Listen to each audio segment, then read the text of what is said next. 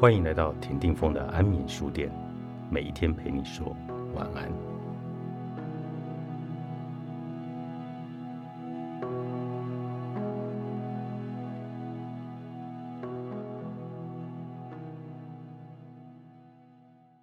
争辩永远不能让你得到满足，但让步却可以让你得到更多。想必很多人都遇过，面对别人的无理要求，没能及时拒绝，心里十分委屈；面对别人的无理指责，一时找不到应对的方法，结果白白吃亏。明明事事有理，争辩起来却变成了无理取闹，简直就是有苦在心口难开。但是，争辩如同争斗一样，永远没有赢家。失利的一方固然倒霉，胜利的一方也很受伤。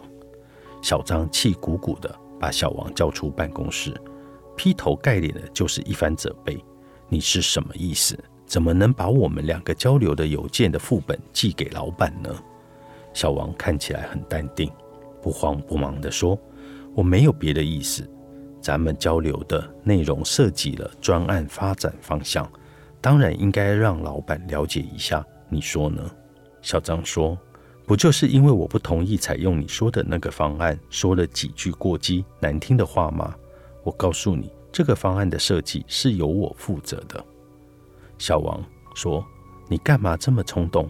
我就是提点建议，设计还是你负责，你自己去处理吧。”转身就走了。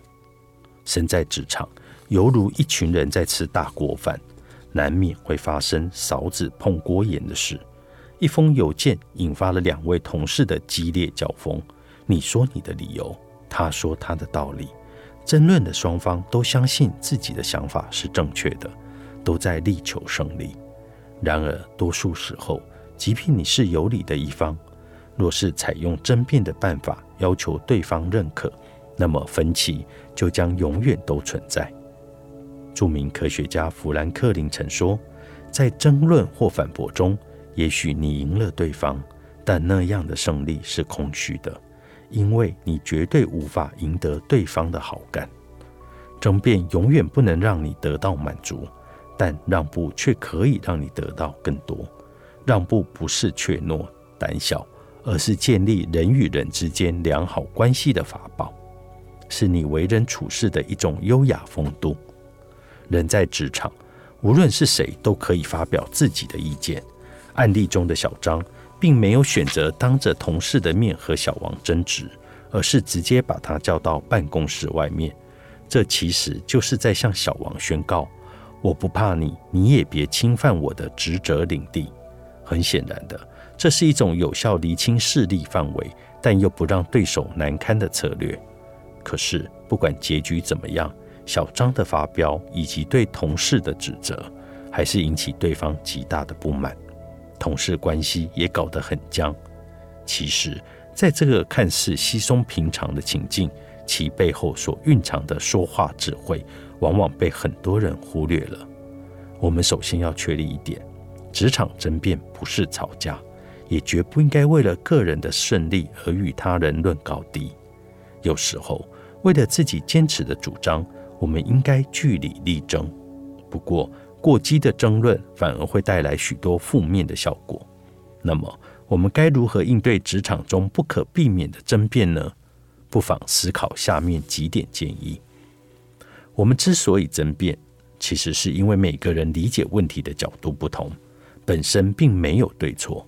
因此，讨论模式时，我们要对事不对人。容许别人有自己的看法，要有接受不同意见的心胸。如果对方提出的意见正确，那就应当采纳，并且反思为什么自己走了弯路。如果对方提出的意见不正确，在反驳对方前，也要认真思考一下自己的想法。这种思考也许会帮助你发现之前没有发现的问题。虽然你应该坦率地提出自己的反对意见，但是仍然要注意提出反对意见时的方式与态度，同时也要肯定对方意见中合理正确的部分。唯有这样，对方才能够更容易的接受。为了避免讨论成为一场辩论，要随时记住，讨论是为了加深双方对某件事的认识，以及推动事情的进展。卡内基曾经说过一句话：“天下只有一种方法能得到争论的最大利益，那就是避免争论。如果你喜欢争论，甚至常在争论中获胜，那这种胜利是空洞的，因为你将永远失去对方的好感。不过，有些时候，在激烈争论过后，一些问题也许会变得明朗起来，彼此也会更容易做出互相理解和让步的行动。当然，这种激烈的沟通方式只能有选择的使用。百分之九十九的人输在不会表达。作者：李静，大是文化出版。